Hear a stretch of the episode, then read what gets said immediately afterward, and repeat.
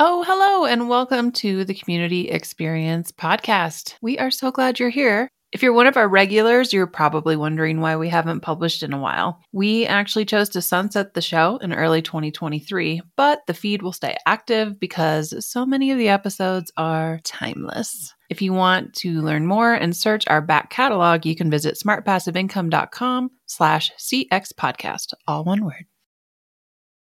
Hey, we have an amazing event coming up the Expert Advantage Workshop Series, where every day for a week, starting on Monday, May 20th, it's myself and another expert coming on to present to you about various kinds of things to help you with your brand and your business. Our brand new experts and residents in pro are going to be there to co host these workshops with me. And you're not going to want to miss it. You'll have a chance to ask all of them questions, and it's completely free to join. All you have to do is go to smartpassiveincome.com slash advantage. Wednesday, May 22nd. We're going to be talking trademarks, copyrights, how to know when to do it, what IP can you do it with, and the common pitfalls that most people fall into when it comes to intellectual property 101 with Yasmin Salman Hamdan. And you're not going to want to miss that on Wednesday, May 22nd. And then finally, to finish off the expert week on Thursday, May 23rd, we're going to be talking with Pamela Slim about how to monetize and scale your IP and position it and package it in a way that is unlike anything you've really been taught before. Incredible value from Pamela and all of our experts on our Expert Advantage Week. And all you have to do to sign up and join and get all the links that you need is smartpassiveincome.com slash advantage. Again, one more time, smartpassiveincome.com slash advantage. Join us on our Expert Advantage workshop series. You're not going to want to miss it. Again, smartpassiveincome.com slash advantage what's the role that language plays in community? And in particular, now with the way that language is changing, how do you know what kind of language to use? We've got emoji, we've got GIFs, we've got all different kinds of memes, and the landscape is changing. And so, how do you know when you should or shouldn't use these things and what's right and wrong? Well, uh, fortunately, today we've got Mignon Fogarty, AKA Grammar Girl, who's going to give us her take on all of that, as well as the role of play and how to maintain some separation in your identity between your human self and your internet brand. So, all that and more on this episode of The Community Experience.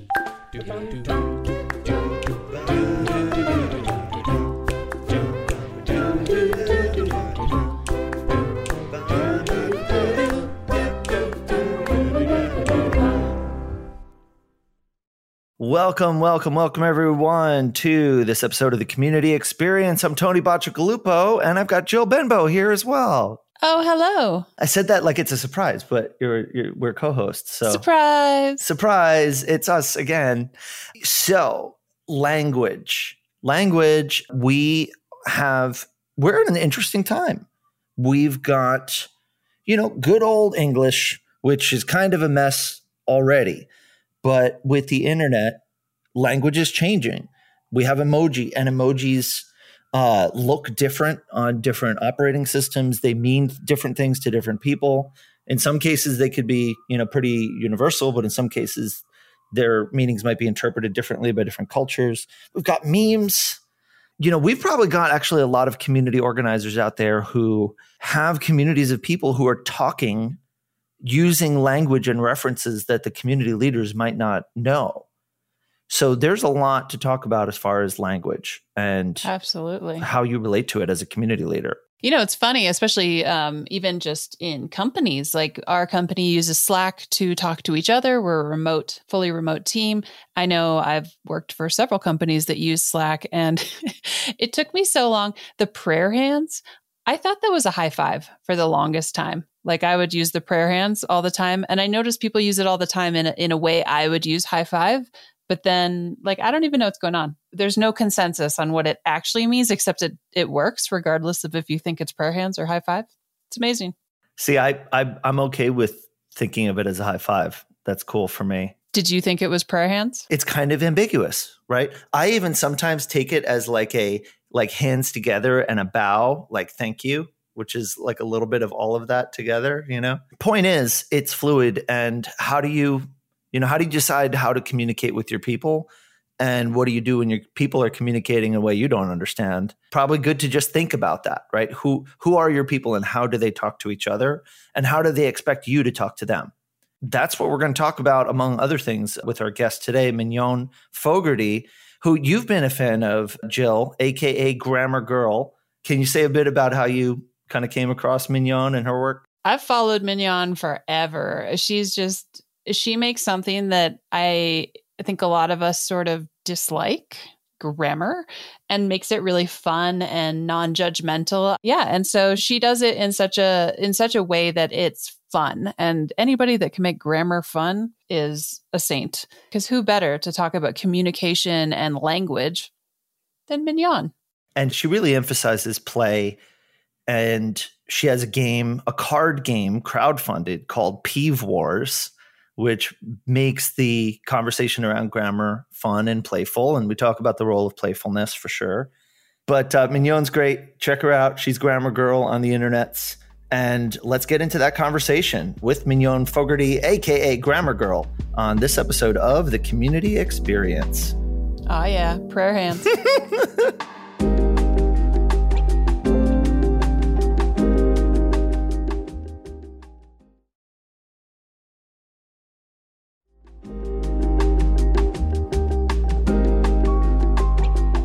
right. Welcome, everybody. We are so excited for our guest today. I love Mignon Fogarty. I have been following Grammar Girl since I want to say the beginning. I mean, I don't know actually when that was, but I'm pretty sure I was close by welcome. Welcome to the show, Mignon. Yeah, welcome, Mignon. Thank you, Jillian. Yay. Thank you, Tony. Yeah, we're just delighted. When we were coming up with guests we wanted to join the show, you were like very top of our list because you are a friend of SPI. You've been involved in different things we've done. I've had the pleasure to meet you for some SPI Pro programming we did, and it's just a blast. So, thank you so much for being here. Yeah, and I joined meeting you before too, so I'm happy to be back. For anybody listening that's not familiar, Mignon, who are you? Give our audience a little bio. I'm Mignon Fogarty, better known as Grammar Girl, which is what I say in my podcast. Um, I'm the host and creator of the Grammar Girl podcast, which just celebrated 15 years going.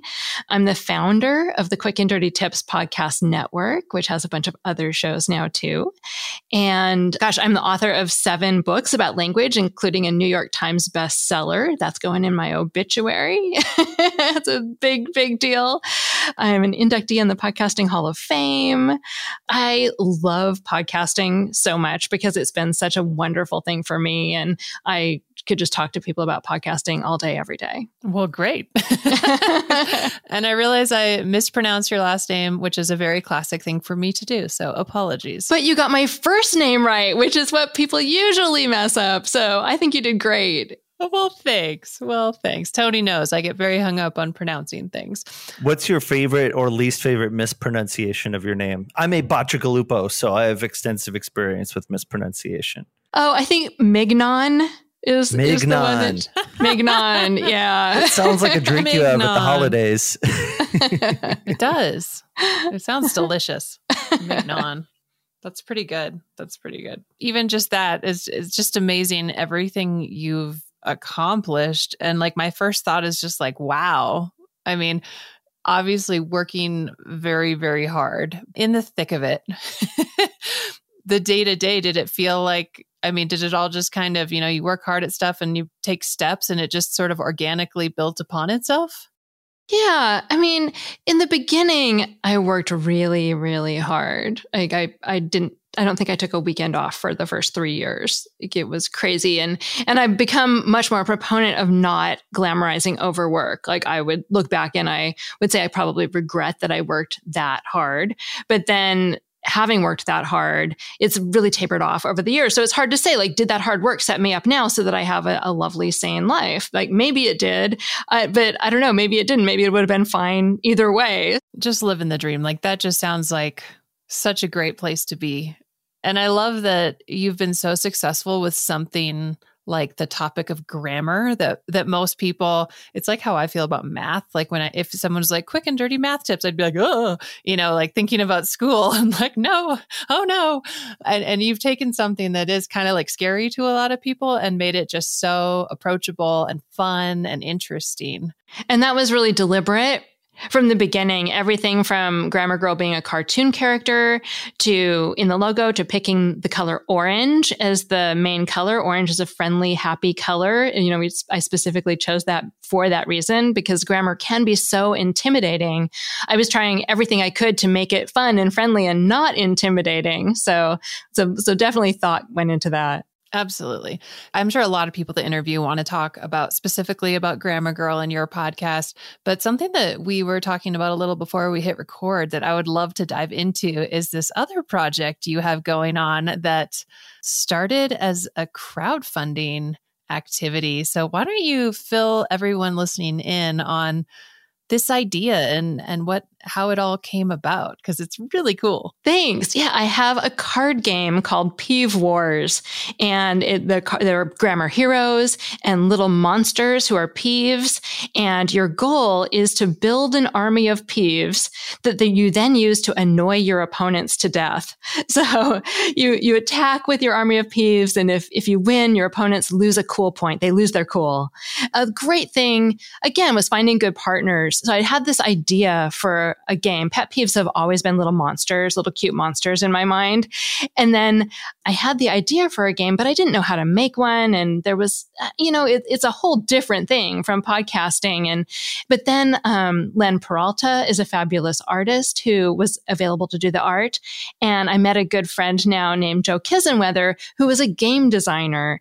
And when I realized Len could do the art and Joe could do the, the game, which you were talking about math, building a good game is a very mathy thing. And Joe is a mathematician who now who designs games. You know, he really had the skills in, to make it fun. You know, I could I came up with the idea, but he made it fun.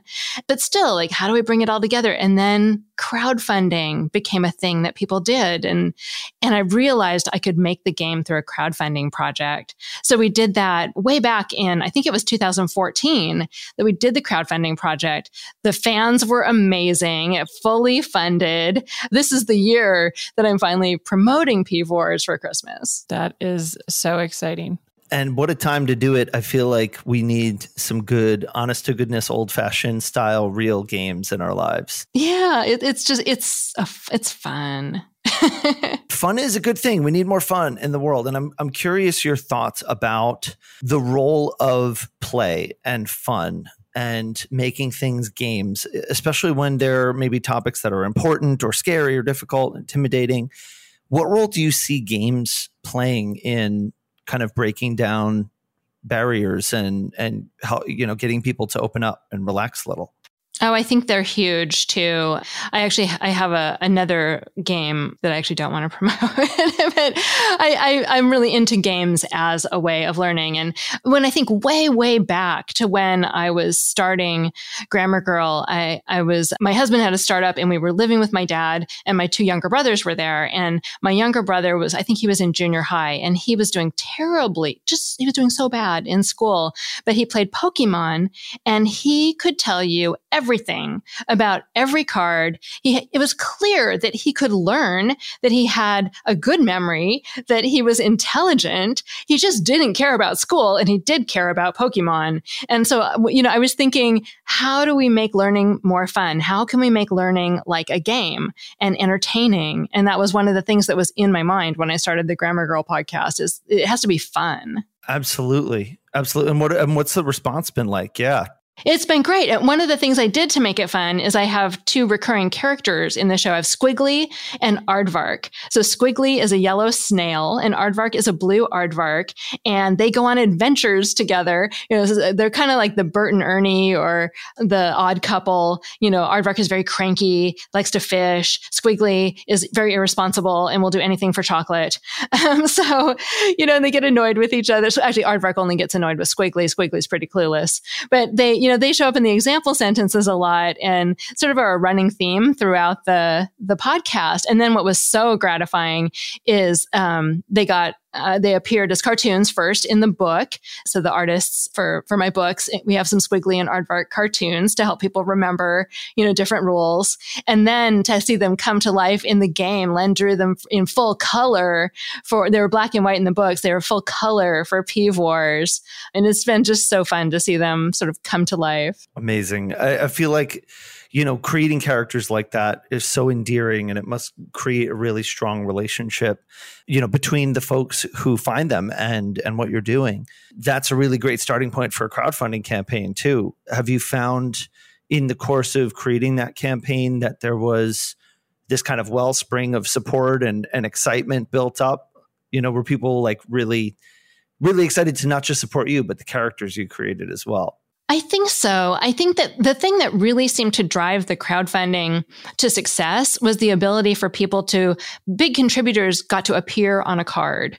So those were the things that really brought us over the top in the end is a woman bought a card for her mom who was a librarian. And and so one of the grammar heroes in the game is the librarian.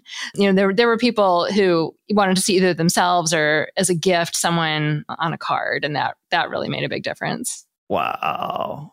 That sounds fun. That's a great idea. Yeah. Yeah. And then drew them as cartoons. So you know there's a caricature of them on the card amazing what a great way to get, you know, you're kind of your super fans, the people who are obviously really into it to, you know, beyond just crowdfunding to just like to actually like be a part of it, to have a piece of that game. That's a really really thoughtful way to let people feel like extra included. Yeah, it, it was really neat. so cool. Are you finding that your interactions are getting have gotten kind of more exciting or interactive in one area more than another? Is one area surprising you in terms of where people are showing up and responding? Yeah, so I'm pretty active on social media. So I have a big Facebook page, not a group, a page, about 650,000 fans, followers. I forget what they're called there.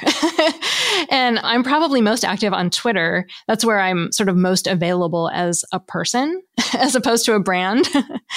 yeah. And you know, what's what one thing I was thinking of when you're talking about crowdfunding, you know, I think that all those things support the brand and the enthusiasm and the community. But when it comes to getting people to actually take an action, the newsletter is the most powerful thing to get people to actually click. So, you know, when I talk about something in the podcast and on the uh, on social media, and then included in the newsletter, that's when we get the best response. That's the other thing that sort of drove the crowdfunding campaign to completion was you know i think that you you build excitement and you build enthusiasm and awareness on these other platforms but it can be kind of hard to take action on those other platforms. And so you know when you can just put a click in front of people a link to click you know that doesn't disappear on the news feed or the twitter feed in 10 seconds but it's there in the inbox that has a lot of power in terms of making something happen. But in terms of you know interacting and creating a sense of community I think social media is great for that. I recently started doing TikTok, maybe, I don't know, five, six months ago. And I, I, don't do it every day and I'll take breaks and then I'll do like five days in a row and then I won't do anything for a week. So I'm really, I'm, I'm super erratic. I'm, I'm like not doing it right. I'm definitely not doing it right if you were wanting to build a huge audience there. But it's not really my goal to build a huge audience there. It's just sort of my goal to be there too as a presence for people who are there. And, you know, I thought that I'd be reaching a lot of new people and, and maybe I am. But what's been surprising me is how many people have commented, I listened to your podcast and I'm so excited to see you here. I've never seen your face before and this is really fun. So every day or two, I get a comment like like that. And so I'm, I'm actually reaching um, existing listeners who are happen to be on TikTok and now they're seeing me there. And, and I think that's fun too. I follow you on TikTok and I love your TikToks. Thank you. they're great.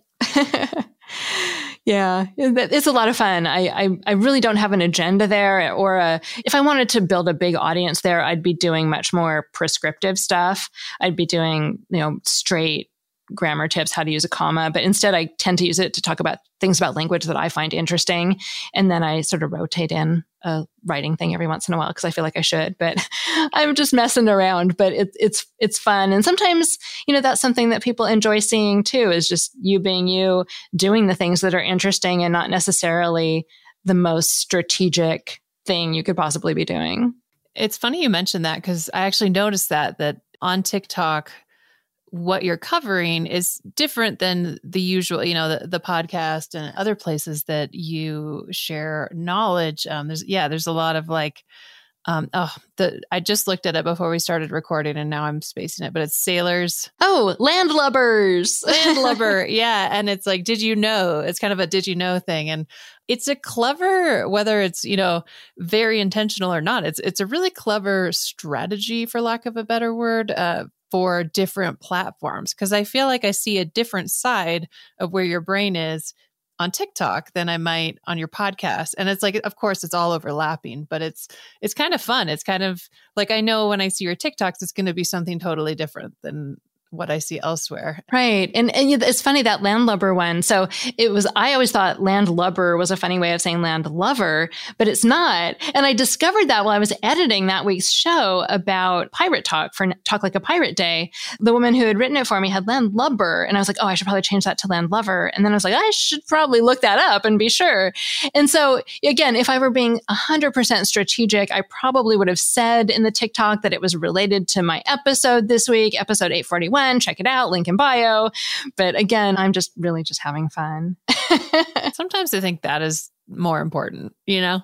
because then you'll stick with it if it's if it's not like oh and now i have to add a link and you know i have to add this call to action yeah people respond to authenticity you know when you're uh, coming back to that idea of fun and play you know when you're having a good time people feel you having a good time and they want to have a good time with you yeah uh, which is a great thing it does bring up a really interesting topic around your identity and how your identity relates to your brand or your community, things like that. One of the issues we see with community leaders is that they pretty consistently burn out, and sustainable community leadership is kind of a elusive aspiration. So I'm curious what thoughts you have about how to play with that and what are some healthy ways of approaching it? Yeah, I'm not sure I know the healthy ways. I've had this talk many times with um, people. Yeah, I, think early, especially early on in those early years when I was working myself to death, that my identity was 100% entwined with Grammar Girl in perhaps even an unhealthy way. Lately, I've been finding that it's troublesome to me that my my online persona doesn't necessarily match how I'm feeling in the world. Like I've been pretty bummed about the world. And I'm a former scientist and a former science writer. So the pandemic has just really got me down in a big way.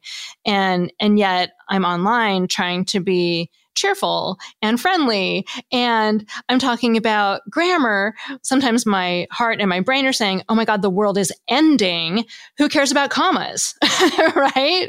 Like, how can I possibly be out here talking about the difference between which versus that when there are 150,000 people getting COVID every week?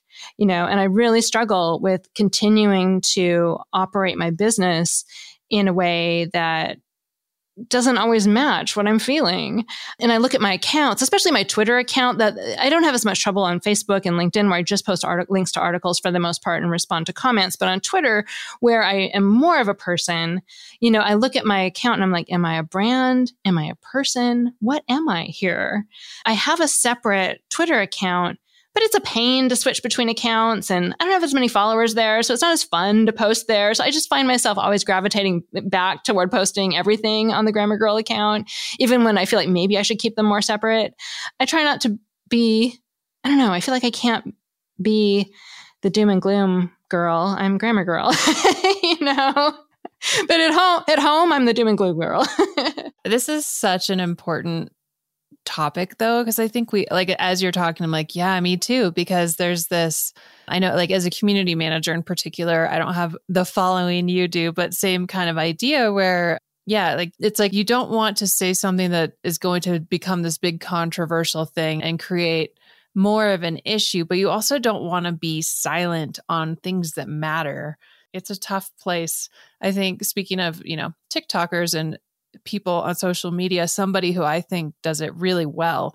I can't think of their name, but their handle is Under the Desk News. Oh, okay. Are you familiar? No, no, I'll check just it out. Under the desk, yeah, it's great, and it's just just this wonderful person. the The shtick is like hiding under the desk and delivering news. And as we all know, the news mostly sucks. And that's a lot of the content. But then they do this good news only banana shirt thing. So, like, they'll put this banana shirt on and be like, it's a good news only episode. They're also, even though a lot of it is just like tough things that are going on, they're just so kind and it, they make you feel better about things in a way. So that's a, I think that's a great example of a of an account that does it. But uh, not to not to brush over the fact, I think Tony and I can both agree, like it is very hard to decide how much to share.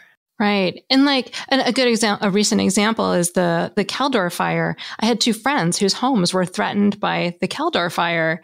And yet, like, I don't think my followers necessarily want to hear about. It. I don't know.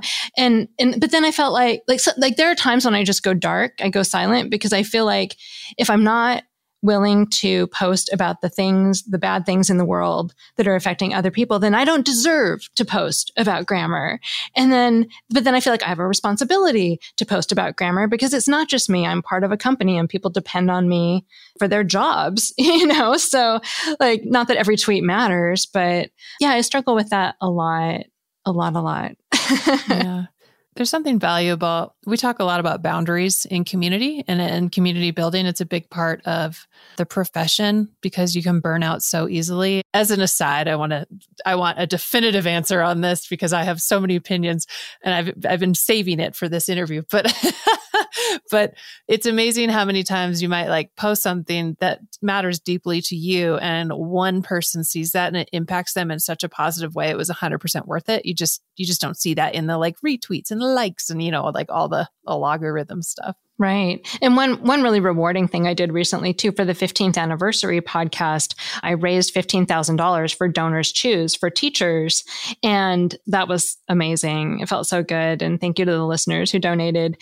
And then I was this is where I, I, I get to inside my head. I was then every Tuesday I was going to pick a teacher and do a you know just a campaign for that individual teacher. And I did that for a few weeks, but then the Caldor fire happened and the hurricane in New Orleans and I thought how can I ask for money for to this classroom to buy books when there are people whose homes have been destroyed, you know, and then, and then I stopped doing it because it felt like it wasn't enough, you know, but I think I should start doing it again. But I, I, especially get hit by these big disasters. They just really like throw me off. But then COVID's like an ongoing big disaster.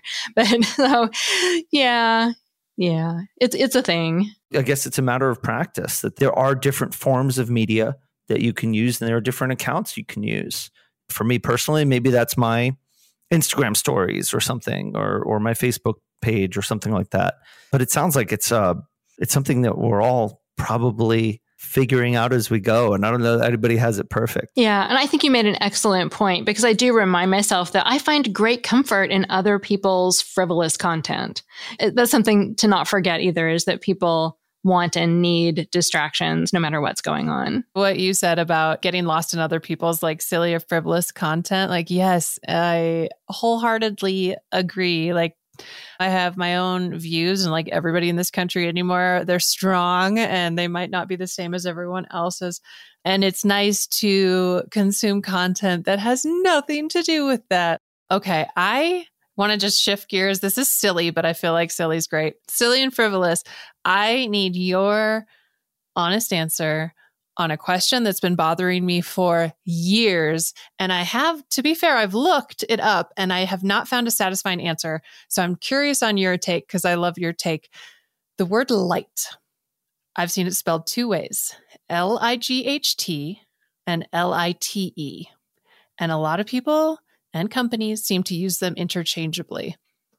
What are your thoughts on this? so, that is a lot like through and through. Like, so light, L I G H T, is the traditional standard English spelling. And light, L I T E, I would say is sort of the marketing spelling. You know, you want some light ice cream. You know, you might see it with L-I-T-E, light donuts. um, you know, it, it, very, and it's very much the same. What, what made me think of through and through is you often drive-throughs are drive T-H-R-U. You'll never see a drive-through, I don't think, written as T-H-R-O-U-G-H, but that's the the traditional standard English spelling. And I think light and light are, are the same that, and through THRU is expanding. It, you know, it's becoming, I wouldn't say you shouldn't use it in a school essay. You shouldn't use it in a company's annual report.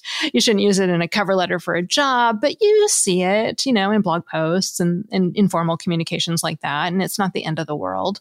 And I think it's the same for light, L I T E. It's it's just a very informal spelling. And then the the people who are the grammar sticklers, the the hardcore grammar people would say, you know, it's an abomination and it's laziness and it's ruining dumbing down the English language. But I don't think that. but there are people who think that. So that's why you have to be careful to use it when you're not in a position where you need to be perceived as credible, I guess. Well, okay, so th- this actually it's kind of a random connection, but being perceived as credible. I think it's valuable for us to talk about it because you know, we talk about community building. You know, it seems to me like making sure that you're doing a good job with your language. Oh, great. Of course, I'm butchering my grammar as I am saying this. that you're, you know, handling your language well is a, a super important thing that some people may not even realize is a thing. Is that, uh, can you speak more to that? Yeah, I think that's generally true, but I think it also depends on the context. I mean, if you are running like a heavy metal community. Like nobody's going to expect your grammar to be perfect. In fact, if it was, you, if, if it were, you might even be seen as suspicious because you're too proper, you know? So I think, I think it does depend on the context, but in general, I think that it is good. You, you want to have proper grammar and punctuation and, and all that when you're posting as a professional. But even so, like, like let's, let's go on a kids today talk. So I was at the American Copy Editor Society meeting two, actually years years ago now, probably three years ago, and on a talk about social media, two of the women who were giving the talk were younger than I am, and they're very credible, accomplished women. And they said that typically you shouldn't end a sentence with a period on social media that you should just write it out and not put a period that that's the way it's kind of done on twitter and facebook and instagram and, and on social media and there was a collective gasp in the room. They're young. They they were on the younger side of everyone who was there, and I mean, people were just like, no. but I mean, I kind of think they were right, at least in some contexts. I mean, if you are 25 and writing on Twitter and your community is all 25, that is the right way to do it for that group of people. That's what they are used to seeing. That's what they expect to see.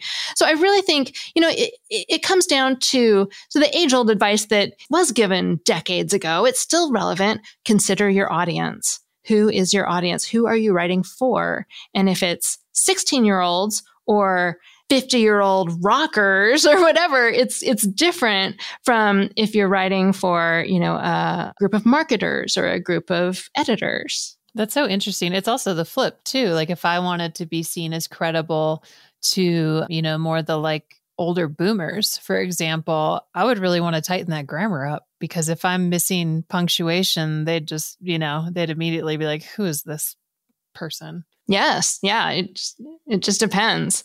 And there's a fascinating the fascinating age related difference with emoticons. So older people tend to put noses in their smiley faces, and younger people leave out the nose. And you can kind of tell how some, old someone is by whether they put a nose in their smiley faces or not. oh, that's so funny.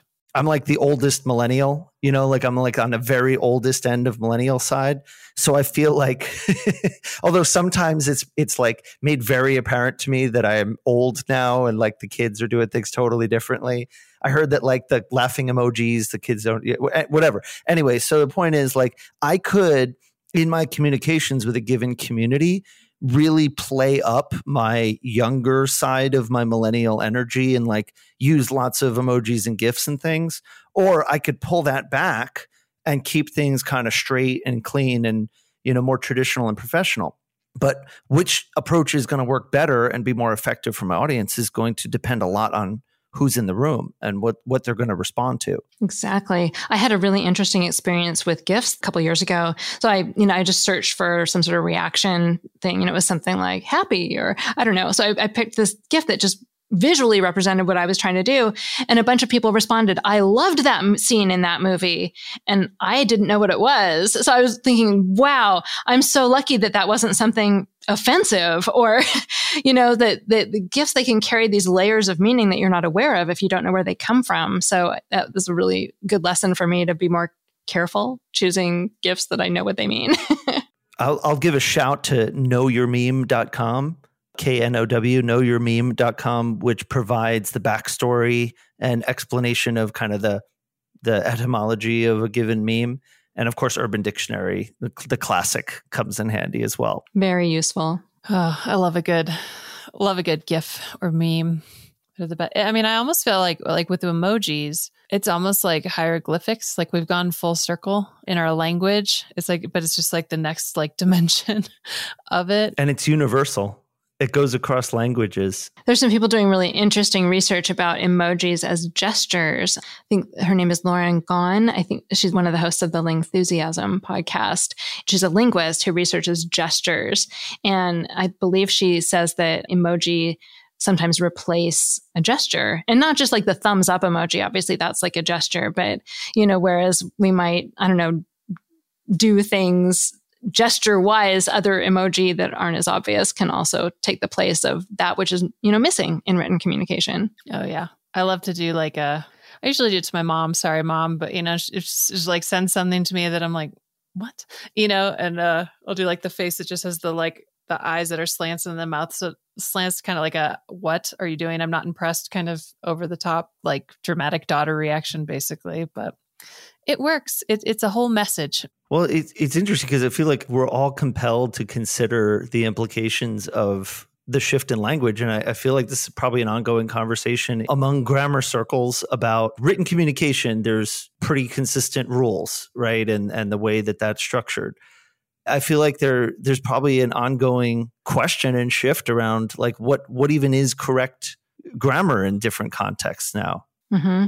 I know the AP style book has been struggling and updating the style book to address how to, for example, how to quote a tweet that has emoji in it or at the end, or how to, how to quote a tweet that has an attached GIF. You know, you have to, because you do want to get the whole context. It wouldn't be the same if you just wrote what someone wrote in the tweet but didn't mention the GIF, you know? So they, are coming up with style guides, style rules for how to handle that. It makes sense, right? Because it, you've got really important communications that are happening, you know, celebrities or politicians or something. World leaders, yeah. The content of what they're saying is the words and also the whatever is attached to it, the, the visuals. Crazy.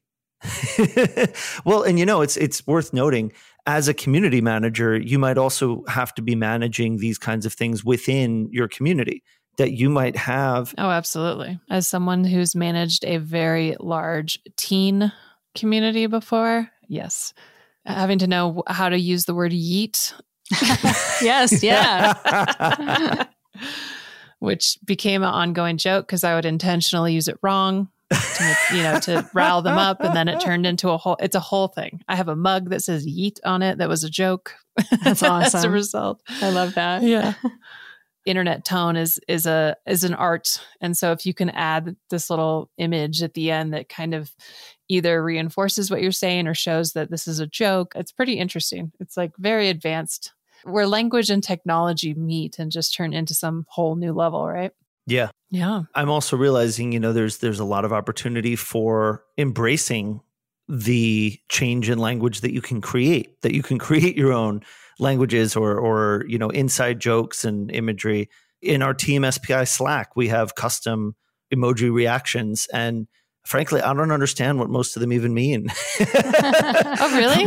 like which ones? I don't. Well, like the the weird little like fast moving rainbow jelly things that go back and forth and the party parrot. Give me like an ep. No, there's like uh, David uses them a lot. They're like epileptic, like little like flashy things and they're super annoying, but I don't um, know. I think that's one of the many party parrots. Yeah. Oh, they're It's the, it's the one that's on overdrive. But there's that Yeah. customization again. You know, people love to create their own uh, tools, their own language, their own way of communicating. We we end every Grammar Girl podcast with a Familect story, which is someone telling the story of a word their family and only their family uses. And a lot of people tell me they love that part of the show, and they're always just fascinating stories of words that families use themselves that nobody else would know what they meant. It's a way of showing in group connection. Yeah. That's great. Well, my gosh, I could talk forever about all of these things, but I think we should move to the lightning round. What do you think, Tony? Is it time? yeah, go Our for it. excellent Jillian. question. My heart rate is speeding up. okay. Yeah. All right, Mignon. Mignon, when you were a child, what did you want to be when you grew up? A writer. Ta-da, done. Any kind of any particular kind? Actually, I wanted to be a journalist. I wanted to be Lois Lane. oh my gosh. And you did do that. I was. I was a journalism professor. Yeah. Yeah. Yeah. Well done, Lois. and how do you define? Oh, this will be really good because of your background. How do you define community? Mm, a group of people with a common interest who are there to support each other. Love it. Okay. So, whether you have a literal, figurative, whether you have a bucket list or not, what is something that would be on your quote unquote bucket list that you have done? Something you've always wanted to do that you did? Oh, I took an amazing vacation. I went to a cruise to Antarctica. Oh. And that was my last big vacation before the pandemic. And it was, I'm, I'm just eternally grateful that I got to do it. We saw so many penguins, penguins and whales just every day. It was amazing. How does how does a cruise to the Antarctica? How does that work? Like, where did you start, and how long of a boat trip? Yeah, it was it was almost a month long and I think we started in Florida and I think we ended in LA and we went down around the tip. Oh, wow. We went through the Cape, the Horn, the oh, God, I'm blanking on all the names, but like the where the um where the sea the two seas meet, the what is it called? The it's a it's the Horn. it's it's you could tell me. It, the, yeah, the, I don't know. the seas are incredibly rough because the two oceans come together there. And so we Oh had you know, 20 foot waves and it was crazy. You couldn't even like go get food in the cafeteria because you couldn't hardly stand up. And it was wild. And, and then the, the ice is just incredible and beautiful. And the, the sea life is amazing. And yeah, it was, it was a trip of a lifetime. And I'm just so grateful we got to do it. That's amazing. Yeah, glacial ice is like the color of heaven. It's just like the most beautiful blue. I love it so much. Yeah. Yeah. Well, wow. All right. Well, then I'm really interested in this next one. What is something on your bucket list that you have yet to do? What's a big goal you have for your life? So this goal I've had for a really long time, probably 10 or 15, 10, probably 10 years now is I want to I think I want to write a novel, but I haven't done it. So do I really want to do it or I just do I just want to say I've done it? I'm I'm a huge um, writing advice fan. So I love reading writing advice books. I love listening to writing advice podcasts. But when it comes to sitting down and actually writing something, I have not made even remotely good progress. So I, I'm, I'm sort of reevaluating whether I, I want, I'm, I'm asking myself, do I actually want to do this? And if, if so, then why haven't I? So that's something that I need to interrogate. But that, that is like the biggest project I can think of that, that would be sort of a bucket list kind of thing that I would like to accomplish. I think, I think. Maybe, maybe you just need the, the right story to come to you to like set off the. Yeah, but I've had 10 years. I mean, what's the problem? I don't know. Oh, okay. This will be great. What is a book that you've either recently read or just sticks with you because you love so much that you think everybody should read? Mm. Well, I just finished a series of the audiobooks that I really liked. I'm, I'm really bad about remembering names, but I think it was called After Atlas and Before Mars. And I forget what the third book in this series is. And the author's name is Emma, and I can't remember her last name. I think it starts with an N. but the um the audiobooks were just really great, especially the, the second one in the series was my favorite. And they just had such in the, the premises of these books were just fascinating. I, re- I really, really enjoyed them. Um, and these are fiction, yeah? Yeah, Ooh, yeah. science fiction. Science fiction. Yeah. So This that is up my are you finding it? Can we get yeah, her actual Emma name? Newman. Emma New- I was right. Starts with an N. and then um, there's one I did a TikTok about, and I think the title is Lights All Night Long. It's something like that or very similar to that. And it was it was the best book at doling out information only as you needed it. So it was a, a page turner because it was a weird story and you just got tiny bits of what was actually happening through the first, you know, 20% of the book or so. And it just kept me completely engrossed. And as I said, because I'm a writing advice junkie, you know, I could see like this is the best example of withholding information from the reader that I remember ever reading. So I thought that was just incredibly impressive. And I, and so I recommended the book when I was about a third of the way through and a bunch of people said, well, that's kind of risky, isn't it? And it's true. But like I, I finished it and I still loved it by the end. Panned out. Yeah. yeah. Looks like it's Lights All Night Long by Lydia Fitzpatrick. Yes. Thank you. That sound right? Yeah. Yes. Sounds good. I think we have similar book tastes. I'm going to find you on book read or Goodreads. Goodreads. okay. If you could live anywhere else in the world, where would you live? Oh, that's easy. Uruguay. I love Uruguay. Um, we we saw it on our.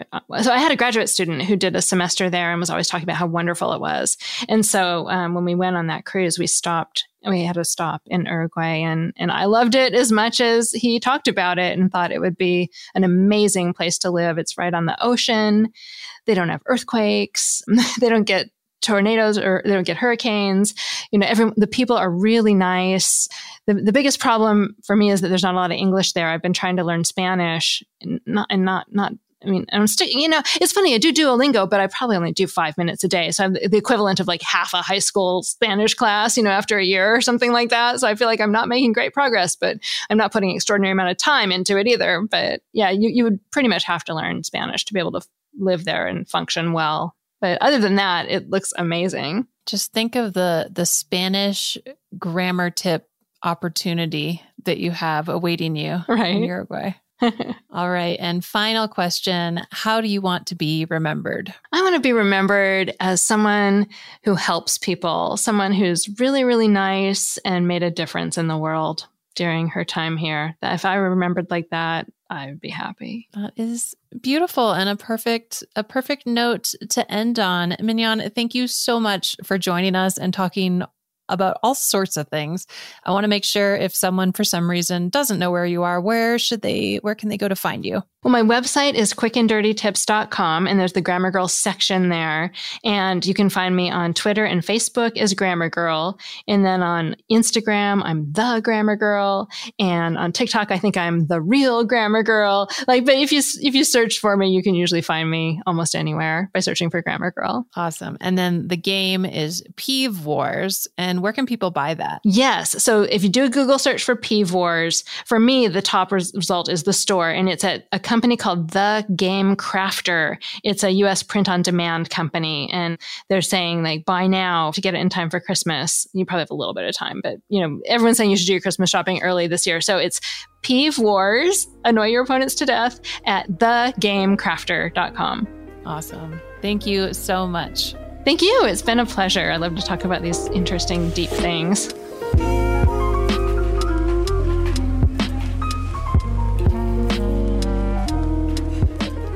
So there we have it, our interview with Mignon Fogarty, aka Grammar Girl, and so fun. I really love where we kind of landed the plane in that conversation, especially the idea of really leaning into inside jokes, making up your own words, making up your own language within your community. Yeah, I couldn't agree more. There's something that can make a community special. Like certainly you don't want to be so exclusive that only the the cool people know what this means, but a great example that happened somewhat recently is our audience driven summit in the chat for the summit there were members of our community SPI Pro and everyone kept saying team grape, team peach and we all knew that's our mastermind group names and we were just having so much fun and we did explain it to everybody else but the fact that we have that kind of inside joke because we do that all the time in our live calls we're like who's here what mastermind groups Yeah, exactly. And and that I'm sure those people felt a great amount of joy and pride in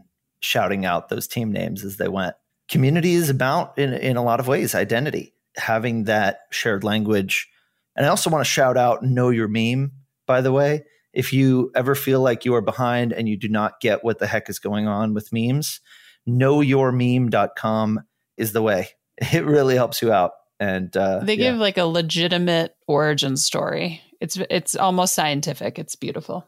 Yeah, it's like an encyclopedia. Tony, what's your favorite like meme? Ooh. I know. That's a really hard question. Yeah. It's like picking a favorite child. I really liked this isn't the all-time answer, but I really liked when Biden was being inaugurated and Bernie Sanders was sitting there with his arms folded and with the mittens and he had like he had like a like a manila envelope under his arm and it yeah. was like somebody on the internet said like Bernie Sanders has the energy of this is like I have other things to do today. yeah, that that does it for me. What what about you, Joe? I really like the Spider Man one where it's the two Spider Mans pointing at each other. oh, yeah. Oh, yeah. Timeless. You could use that in so many contexts. Yeah. So many. So many. Something I really liked talking about with Mignon, because I think we all feel this on a level, depending what our branding, our message, like what we're whatever it is we're trying to do in the world but something that she touched on is the criticism um, that she said people are dying. Who cares about which versus that? You know, like which do I use the word which or do I use the word that for something? Like who cares about grammar when the world is in the state it is? Because I think we all feel that way time to time. Is what I am passionate about or focused on doesn't even really matter. and I think it's important to to come from a place of having fun and exploring your creativity and what what jazzes you up because that is the respite from the world is on fire. And another meme the this is fine with the fire everywhere. Oh the this is fine meme is so so good as well. Really helped us get through top five for some me. crazy times. It's a really nuanced thing though and and you have to deal with it in community where i might as a person or as a brand wake up on a given day and say, okay, today, I, you know, I'm so cheerful and I want to talk about something, you know, that I care about that maybe is a little bit silly, but I care about it. Like which versus that. And then you wake up and it's like, oh, somebody, you know, some terrible thing happened and a bunch of people are angry and there's a huge controversy and your whole timeline is filled with it. And you have that kind of moment of, Jay Z meme where he's like, you know, and kind of turning away, Homer backing into the bushes, you know, we're like, uh, maybe I shouldn't talk about this. But then we have stretches sometimes where that could go on for weeks or months.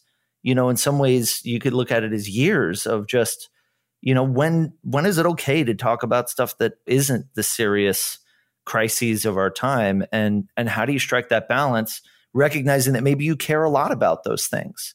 Well, I, it reminds me of 9 11. After 9 11, The Onion published a series of articles just going straight at 9 11. And at first, I think, like, well, how could anybody do anything tasteful, even reasonably tasteful about 9 11? And, but it was so funny. It was so funny because it, you know, it, it went right after what was going on in a way that that wasn't insensitive. It was it was actually quite sensitive to how we were feeling in that moment. God angrily clarifies, "Do not kill" rule. You know, and it's like just like so many really, really terrorists surprised to find selves in hell. You know, and and just it's, it's really cathartic. So you know, maybe there's that balance you can find in in your community as well because when you give up all hope then what's the point? Like you gotta you gotta keep going. You gotta keep on keeping on. I will say though maybe we ended on this is it reminds me of the the mr rogers quote about his mom. I'm gonna i'm gonna brutalize this i'm sorry. But you know it's like when things when horrible things happen his mom said look for the helpers. And i think uh you know keeping your spirits up helps you be the helpers. I like it go be the helpers. Go keep your spirits up. Bring the light. Make happy memes. Make fun inside jokes. Keep doing fun things with your community.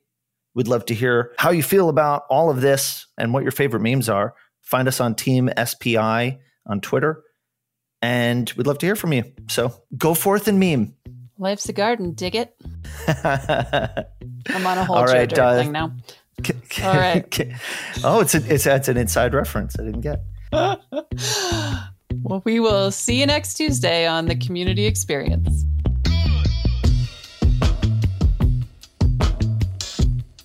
This has been the community experience. For more information on this episode, including links and show notes, head over to smartpassiveincome.com slash listen. Mignon is Grammar Girl, and you can find her pretty much all over the interwebs, but main website is quickanddirtytips.com. Of course, the Grammar Girl podcast, which can be found anywhere you listen to podcasts. If you want to learn more about Mignon's new game, Peeve Wars, head on over to thegamecrafter.com. And on social, she's Grammar Girl or The Real Grammar Girl, depending on the platform. Search her up and you will find her. Our executive producer is Matt Gartland. Our series producers are David Grabowski and senior producer Sarah Jane Hess. Editing and sound design by Duncan Brown. Music by David Grabowski. See you next time.